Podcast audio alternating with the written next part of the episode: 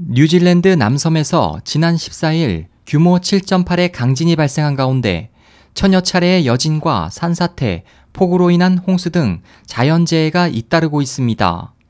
뉴질랜드 언론은 15일 뉴질랜드 지진 감시기구 지오넷을 인용해 지진 발생 후 15일 오후까지 1200여 차례 여진이 발생했고 지난 이틀간 뉴질랜드 전역에서 10만 건의 산사태가 일어났다고 보도했습니다.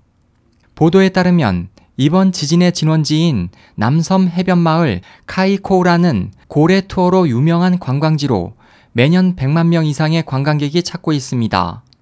해당 지역은 지진 발생 후 도로가 끊기고 전기와 통신이 두절됐으며 한국인을 포함한 외국인 관광객 1,100여 명과 주민 수백 명이 고립됐습니다. 한국 외교부는 고립됐던 한국인 4명 중 2명은 뉴질랜드 정부가 제공한 헬기로 15일 구조됐고 나머지 2명은 안전한 장소에서 대피 중이라며 16일 뉴질랜드 군함을 통해 구조될 것이라고 밝혔습니다.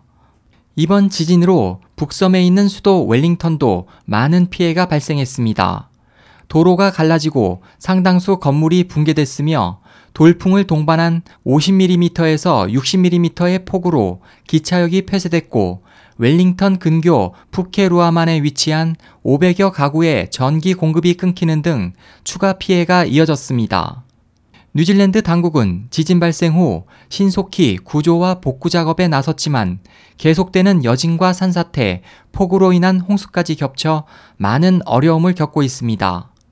이번 지진의 진원지는 지난 2011년 규모 6.3의 지진으로 사망자 185명이 발생한 크라이스트 처치에서 약 90km 떨어져 있습니다.